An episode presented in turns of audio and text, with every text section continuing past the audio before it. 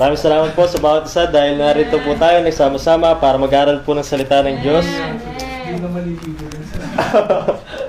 Joke lang po yan, Sister Emily. Lagi po naliligo, Sister Emily. Wow. Hindi po yun, totoo po yan, totoo. Sa pagkakalam ko.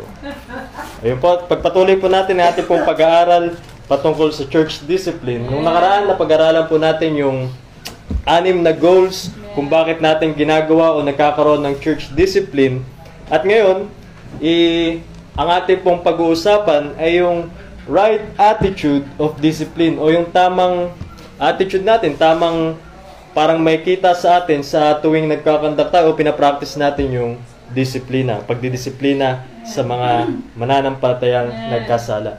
At tayo po yung manalangin. Samahan niyo po ako manalangin. Dakila namin Diyos na sa langit, maraming salamat po sa hapon pong itong muli. Maraming salamat po sa magandang panahon. Maraming salamat po sa proteksyon at pag-iingat. At sa mga oras po nito, kami po yung muli dumadalangin na kami po inyo pong kilusin. Kami po inyo pong tulungan na maunawaan po ang inyo pong mga salita at tunay Panginoon na magkaroon po kami ng kalaguan sa aming pong mga pag-aaral, maging sa kabilang session Panginoon na kung saan meron mga discipleship class, salvation class Panginoon, na dalangin po namin na meron pong kaluluwang maligtas. Kayo po lamang ang kumilos po sa amin sa bawat isa at sa gawain po rito ay kayo pa po ang magpalago. Lapit ito'y dalangin po namin sa inyo sa pangalan ng Panginoong Isus. Amen. Amen.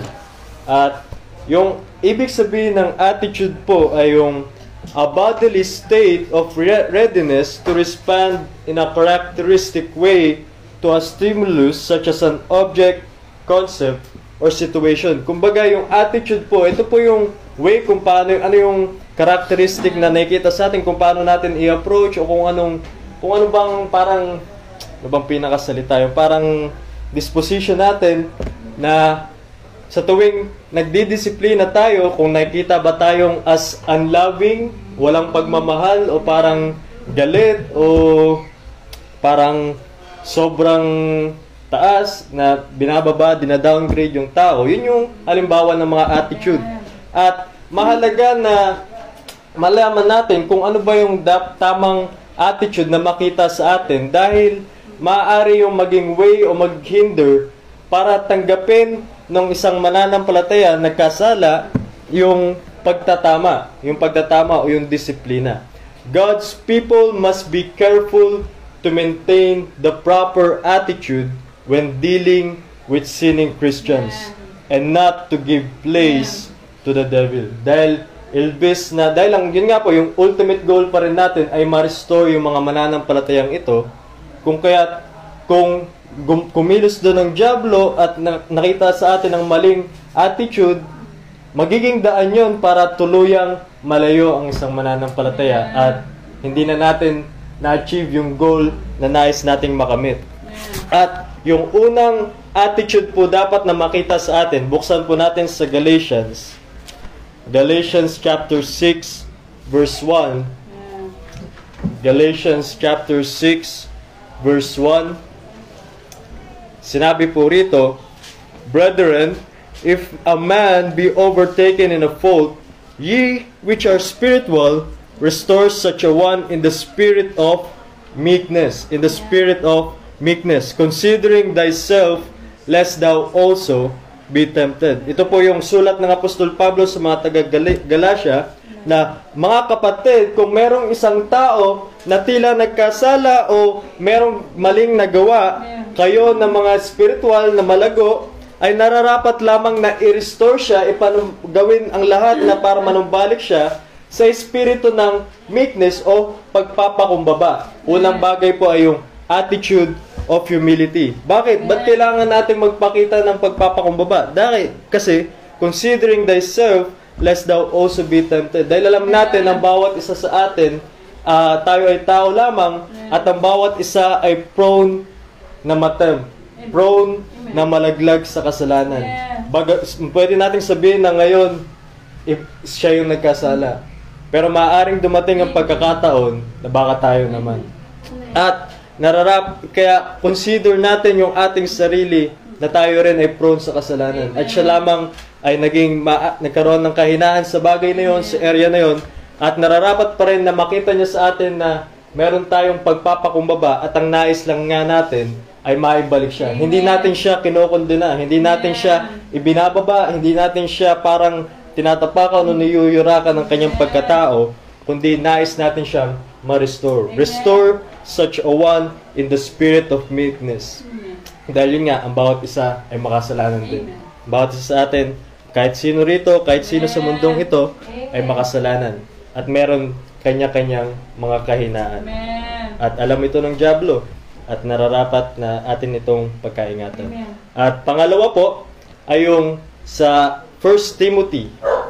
1 Timothy chapter 5 1 Timothy chapter 5 verse 21 1 Timothy chapter 5 verse 21 I charge thee before God and the Lord Jesus Christ and the elect angels that thou observe these things without preferring one before another doing nothing by partiality the attitude of impartiality. Dahil yung ibig sabihin po ng pagiging partial ay yung pagiging bias o meron kang mas pinapaboran, meron kang mas naglilin o na parang dahil maaring kapamilya mo, kaklose mo, kaibigan mo, na parang ni- ninineglect mo yung responsibility mo at hindi mo pinapataw dun sa tao. Yun yung pagiging partial. At sa ating pagdidisiplina sa church, sa pagtatama ng mali, hindi dapat makitaan ng partiality. Hindi wala dapat tayong wala dapat tayong kinikilingan, wala tayong pinoprotektahan. Walang kasinungalingan. Tamang ano lang, katotohanan katotohanan po lamang. Kung kahit impartiality, wala tayong wala tayong i ano, wala tayong lalagpasan, wala tayong sisinuhin. Kung, kung siya'y nagkamali at ito'y sinasabi ng salita ng Diyos, ipapaalam natin ito sa kanya at ipapataw yung tamang disiplina, yung mga church, yung church head, yung ay yung tagapanguna ng church. At yun nga, at hindi hindi dapat makita yun sa atin, yung pagiging partial. Kaya kahit ang Panginoong sa Kristo, hindi siya nagiging partial at hindi hindi siya, wala siyang kahit na sinong tao na nirespect pagdating sa kung anong kasalanan. Ang kasalanan ay kasalanan. Amen. Family ties or any kind of relationship must not hinder us to exercise discipline. Discipline must be strictly implemented on a wrongdoer, Amen. regardless of who the offender may be. Amen. Partiality is not supposed to be seen in a Christian, Amen. lalo't higit sa pagdidisiplina. Amen. Dahil kung hayaan lang natin na dahil ang isang tao ay malapit sa atin, Amen. mas mag, parang hinayaan lang natin siya magkasala muli. Amen. Hinayaan natin na yung maaring maliit pang bagay na pwede pang maayos ay lumala at magdulot ng kasiraan sa church, dun sa tao, at sa mga taong nakapaligid, ng mga nakakakita ng taong nagkakasala na yun. The attitude of impartiality. At number 3, sa 2 Corinthians chapter 7 verse 12, at ito'y nabanggit na rin naman natin, For 2 Corinthians chap 2 Corinthians chapter 7 verse 12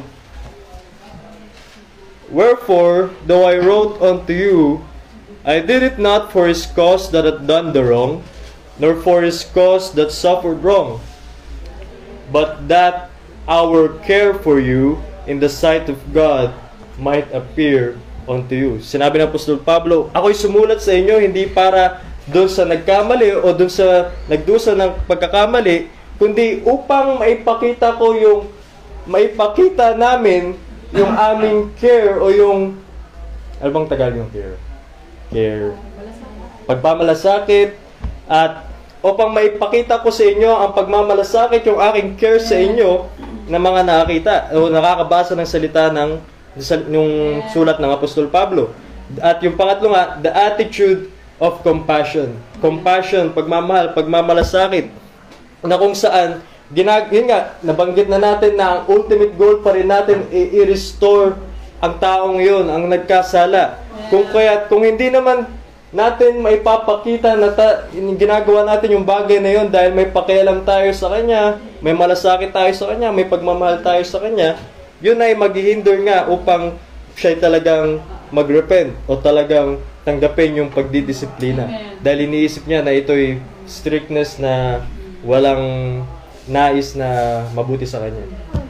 Kung kaya manapakahalaga na maipakita natin yung ating care para sa mga taong ito. At isang way nga ng pagpapakita ng care ay yung pagsasabi ng kanilang mali, kagaya ng ginawa ng Apostol Pablo. Hindi siya sumulat para pagalitan lamang ang mga taga-Korinto, kundi upang maipakita ko, maipakita niya ang kanyang care sa kanila. Discipline must be done with much spiritual care and tenderness. Yeah. Anything less than compassion is not Christ-like. Dahil ang Panginoon Yeso Kristo mismo, siya yung naging halimbawa ng pagmamahal. Pagmamahal sa mga tao, sa lahat ng tao na handa siyang ibigay ang kanyang sariling buhay. Kung kaya tayo, nararapat din tayo magpakita ng pag-ibig, hindi na natin kailangan mamatay para sa taong ngayon. Amen. Kailangan lang natin ay yung tamang attitude at yung pagdidisiplina at pagsasabi sa kanya ng salita ng Diyos at kung saan siya ng area na nagkamali.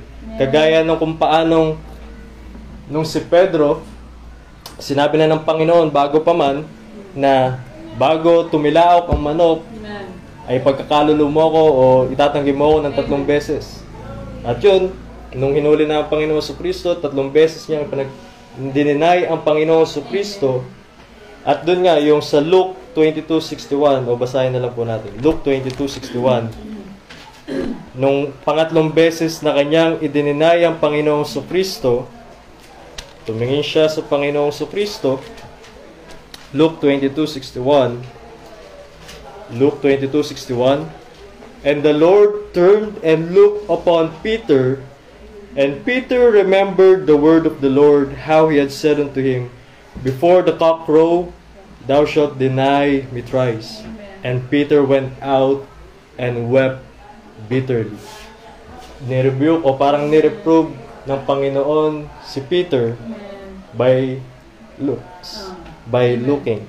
Hindi siya nagsalita, hindi niya sinigawan. Sabi ko sa iyo, Pedro eh, pagkakalulo mo ako ng tatlong beses. Pero hindi.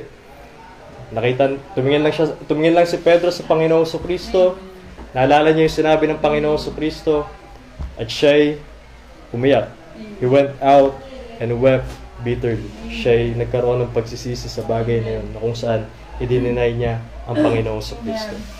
The attitude of compassion. Pang-apat po, lima lamang po ito. Lapit na po tayo. Mabilis lang po yung ating pacing. Number 4, 2 Corinthians chapter 2 verse 4. 2 Corinthians chapter 2 verse 4.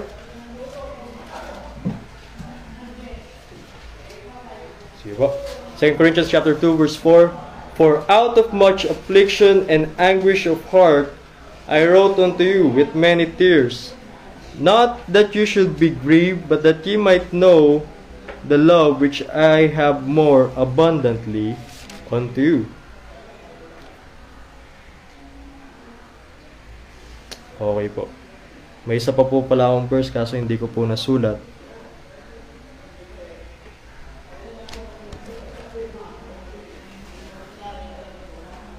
Okay na. Hindi, okay na po. Pero yung number 4, tama naman po. For out of much affliction and anguish of heart, I wrote unto you with many tears, not that thou should be grieved, but that ye might know the love which I have more abundantly unto you. The attitude of mourning.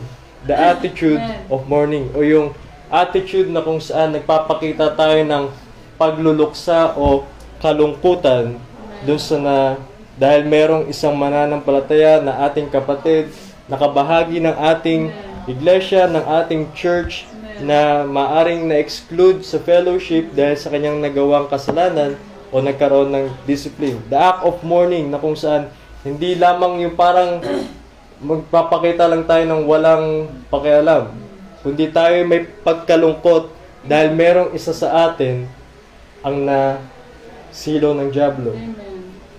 Nahulog sa patibong ng Diablo, naging mahina sa mga pagkilos ng Diablo. Da, at yun ay isang bagay na dapat magdulot sa atin ng kalungkutan, ng pagluluksa. Dahil tayo nananalangin sa bawat isa, ninanais natin ang bawat isa na maging malakas, ninanais natin ang bawat isa na maabutan ng Panginoon na nagtatapat, kung kaya ang isang mananampalatayang nalaglag at hindi nagkaroon ng pagtatapat sa ilang mga bagay ay nakakalungkot. Nakaka lalo tigit sa Panginoon. Nalulungkot siya sa bawat anak na nahuhulog sa kasalanan. Amen. The act of putting away a person from the church is something to be sad about and breaks the heart of fellow church members. Amen. At number five, last, last attitude. Number five, buksan po natin 1 Corinthians chapter 5.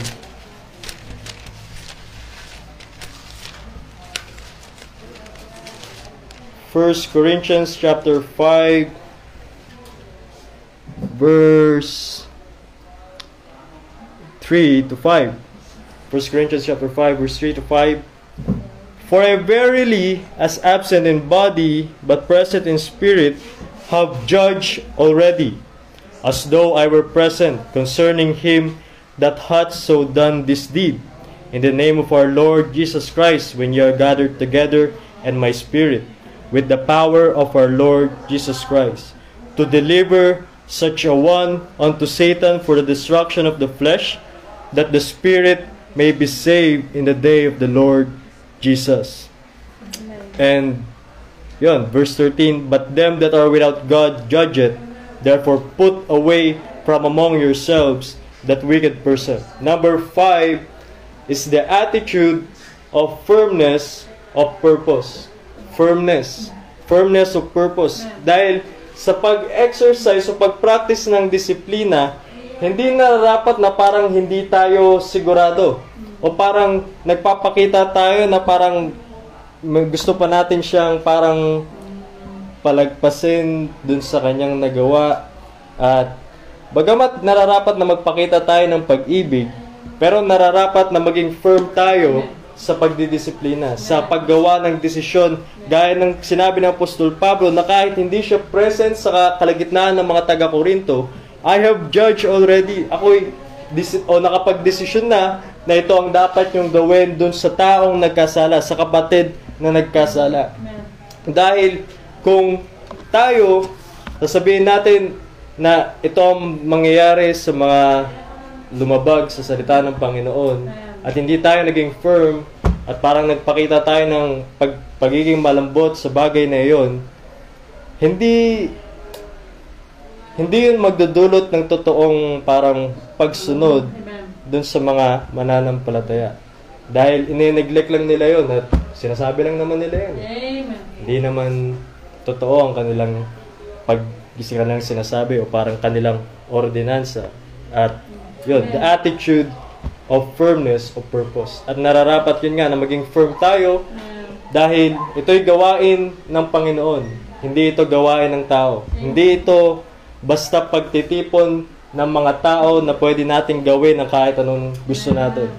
Hindi ito gawain ng tao na ang masusunod ay yung tao, kundi ang salita ng Diyos, ang kanyang salita yung ating sinusunod, ang Panginoon. Amen. At nararapat na kung ito ang sinabi ng Panginoon, ito yung hindi dapat nating gawin, ito yung mangyayari sa isang mananampalatayang hindi nagrepent, naging matigas ang ulo, at mas ninais ang kamunduhan ng kasalanan, yun ang gagawin natin. Amen. Yun yung nararapat nating gawin. In exercising discipline, one must not waver. Walang dapat pag-aalinlangan, kundi merong firmness of purpose. Amen. Firmness of purpose.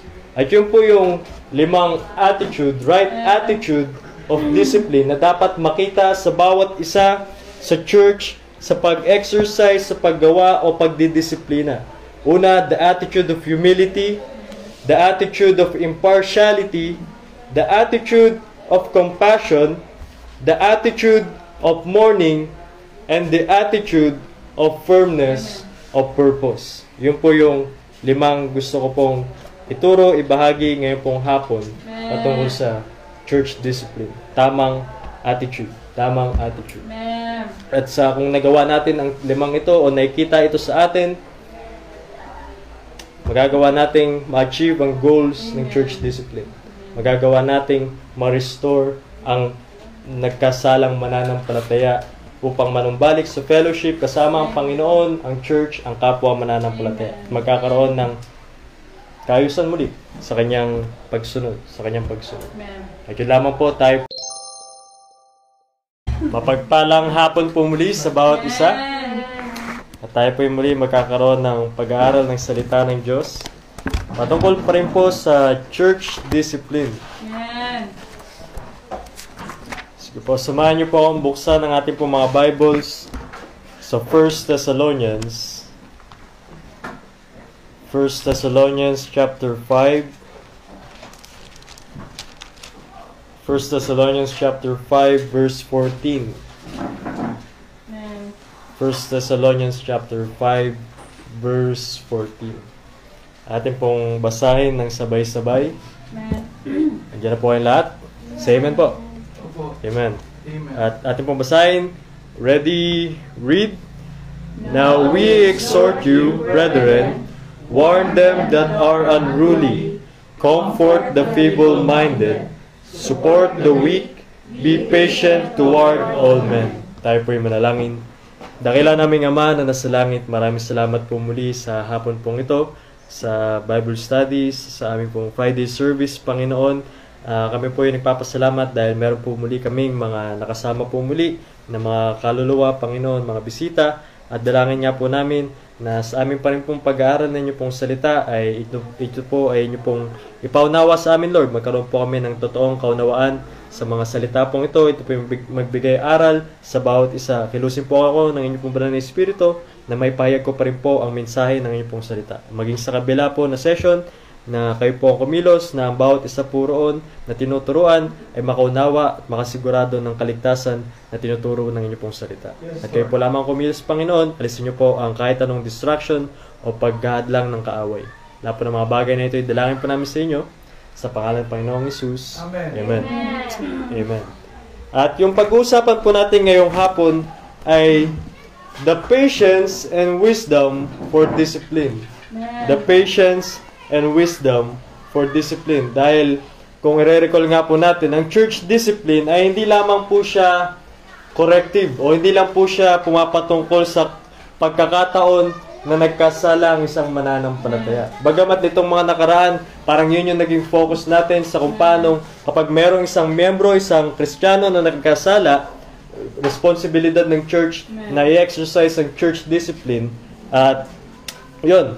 Pero ang church discipline is not merely corrective but it, it entails everything the church does to encourage discipleship and spiritual growth. Ibig sabihin, ang church discipline ay sakop po nito maging yung mga bagay na ginagawa natin sa pagdi-disciple. Simula po sa pagka, pagtuturo ng kaligtasan hanggang sa pagtuturo ng paglilingkod at ng ibang mga prinsipyo ng salita ng Diyos hanggang sa magkaroon sila ng totoong paglago at ng katatagan bilang isang mananampalataya. Kung kaya makikita natin na dahil ang church discipline ay malawak ang sakop, makaka-encounter tayo ng marami o iba't ibang mga sitwasyon. Marami at iba't ibang sitwasyon. Amen. At dito po, kung kaya merong bagay na nire-require, at ito nga po yung patience and wisdom sa ating pag-exercise ng discipline. Bagamat merong mga general principles na tayong parang alam natin kung it, kung meron man nagkasala, ito kailangan siyang i-correct, kailangan siyang Yeah. i-reprove. Pero kung paano ito i-apply ay kailangan natin humingi sa Panginoon ng wisdom. Kung kaya yun po yung una, we need the Lord's wisdom to discern the condition of the Christian. Kagaya nga po dito sa ating binasa, kabilang po ito sa mga instruction uh, sa simula ng kung paano sinabi ng Apostol Pablo na ang araw ng Panginoon ay, ba, ay darating nang hindi natin inaasahan. Kung kahit isa ito sa mga instruction na sinabi ng Apostol Pablo, Now we exhort you, brethren, warn them that are unruly, comfort the feeble-minded, support the weak, be patient toward all men. Kung kaya dito po, makikita natin na merong iba't ibang action na nakalaan para sa iba't ibang kondisyon ng isang mananampalataya. Kung siya ay unruly, ang gagawin natin, we should warn. Kung siya ay feeble-minded, we should support or we should comfort. And kung siya ay nangihina, we should support. So, Amen. sa mga pagkakataong ito, ang alam naman natin na ang source ng wisdom ay ang Panginoon, Amen. ang kanyang salita at ang pangangaral ng kanyang salita. Amen. Kung kaya't dito, bago tayo gumawa ng aksyon sa pagdidisi- sa pagdidisiplina o kung paano natin i-approach ang isang mananampalataya patungkol sa isang bagay, kailangan natin hingin sa Panginoon na bigyan niya tayo ng discernment o ma-distinguish natin, ma-recognize natin kung ano talaga yung eksaktong kalagayan ng isang mananampalataya. Kung whether he, he is unruly, whether he is feeble-minded, or weak, weak-hearted. Dahil hindi natin hindi natin i-comfort o hindi natin i-encourage ang unruly. Dahil siya nga ay nagkakasala. At ang nararapat na gawin natin is to reprove. Reprove. Natawa si Brother Ryan. Ewan mo bakit. At yun, at ngayon din, na kung ang isang mananampalataya ay nangihina, hindi natin siya, you know, i-rebuke. Yung parang nangihina na siya, discourage siya, tapos tsaka mo siya parang yung final blow ay yung, yung reprove. Bagamat may mga pagkakataon siguro na nangihina siya dahil discourage siya sa kanyang nagagawang kasalanan. Merong tamang way ng admonish, pag-admonish, pagsasabi ng kanyang pagkakamali. Amen. Pero we should support kung sino mang nangihina sa atin, kung sino man yung mga discourage. At sa ganong sa ganong sitwasyon, sa ganong mga senaryo, kinakailangan natin ng Lord's wisdom. Acting without the Lord's wisdom can cause mismatch upon the measures we have taken.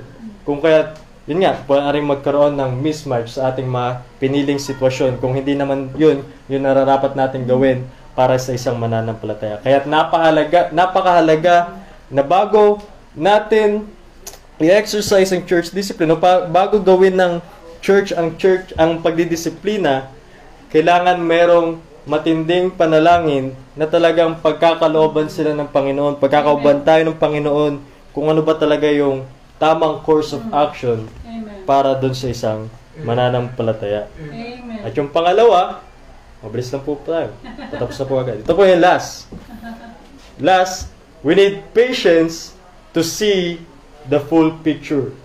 We need patience to see the full picture. Dahil alam natin, kung siguro malinaw naman na sa ating pamumuhay, sa mga pagkakataon na tayo'y magiging mapagmadali o parang hasty, padalos-dalos, ito'y nagdudulot lamang ng problema. Ito'y magdudulot lamang ng mga yun din, maling maling course of action. Being hasty can only cause problems and be, before proceeding, we need to wait until the situation is clear unto us. O parang, dahil may mga pagkakataon na, na kung hindi tayo didepende sa facts o maring yung una mong, yung decision mo ay nagdepende lamang sa una mong nakita at ikaw ay naging madaliin, ikaw ay nag-haste, nagpadala ka sa haste, hindi mo talaga nakita yung kabuang picture, yung kabuang Amen. sitwasyon. Da o maaaring meron lang ikaw narinig, hearsay, at yun na yung naging grounds mo sa pag-judge. Amen. Dahil nga, nagmadali ka. Dahil sa dahil siguro maring inisip mo na yun na agad, parang na-perceive mo na yun na yung sitwasyon at ikay nagmadali Amen. sa paggawa ng ng course of action. Kung kaya patience is required in dealing with erring men. Kagaya ng sinabi Amen. sa 2 Timothy 2 Timothy 2 Timothy chapter 2 2 Timothy chapter 2 verse 24 and to 26. And the servant of the Lord must not strive but be gentle to all men, up to teach, patient, in meekness instructing those that oppose themselves, if God peradventure will give them repentance to the acknowledging of the truth, and that they may recover themselves out of the snare of the devil, who are taken captive by him at his will, at his will. And the servant of the Lord must not strive, but be gentle unto all men, up to teach and patient. Dito patungkol to sa pa- pag-deal sa mga mga erring men, sa mga maaring nagkakaroon ng who oppose themselves, na kung saan nagkakaroon ng maaring pagkalito sa kanilang mga sarili, that we should be patient unto them. We should be, magpakita tayo ng patience sa pag-deal sa kanila dahil, yun nga, ang, Lord, ang wisdom ng Panginoon ay makukuha ng isang patient na mananampalataya, ng isang workman na merong patience sa kanyang pag-exercise ng discipline. At yun po, patience and wisdom for discipline. We need the Lord's wisdom to discern the condition of the Christian and we need patience to see the full picture. Dahil yun nga, maraming, ang sakop ng church discipline ay napakalawak. Kung kaya kung tayo magiging padalos-dalos, kung tayo magbabase sa ating sariling kaalaman, sa ating sariling katalinuhan, ang kakalabasan lamang nito ay mistake, problema. At hindi na natin mare-restore ang mananampalataya at maaring may, ta- may taboy lang natin siya dahil nga hindi, hindi wala sa atin yung totoong discernment, yung true wisdom na nagmula sa Panginoon. At yun po, yun po yung nais ko lang ibahagi ngayong hapon. The patience and wisdom for discipline. Maikli lamang po, pero napaka halaga na ating maunawaan sa ba- kung darating man ang pagkakataon na sa church na meron tayong didisiplinahin o meron tayong kapatid na nangihina, unruly, unrepentant, Amen. hindi nakikinig sa salita ng Diyos, nagiging matigas ang ulo, o maaaring na-discourage dahil sa pagkilos ng kaaway. Amen. Mahalaga po ito. We need patience and the Lord's wisdom Amen. for discipline. Amen. Tayo po yung manalangin.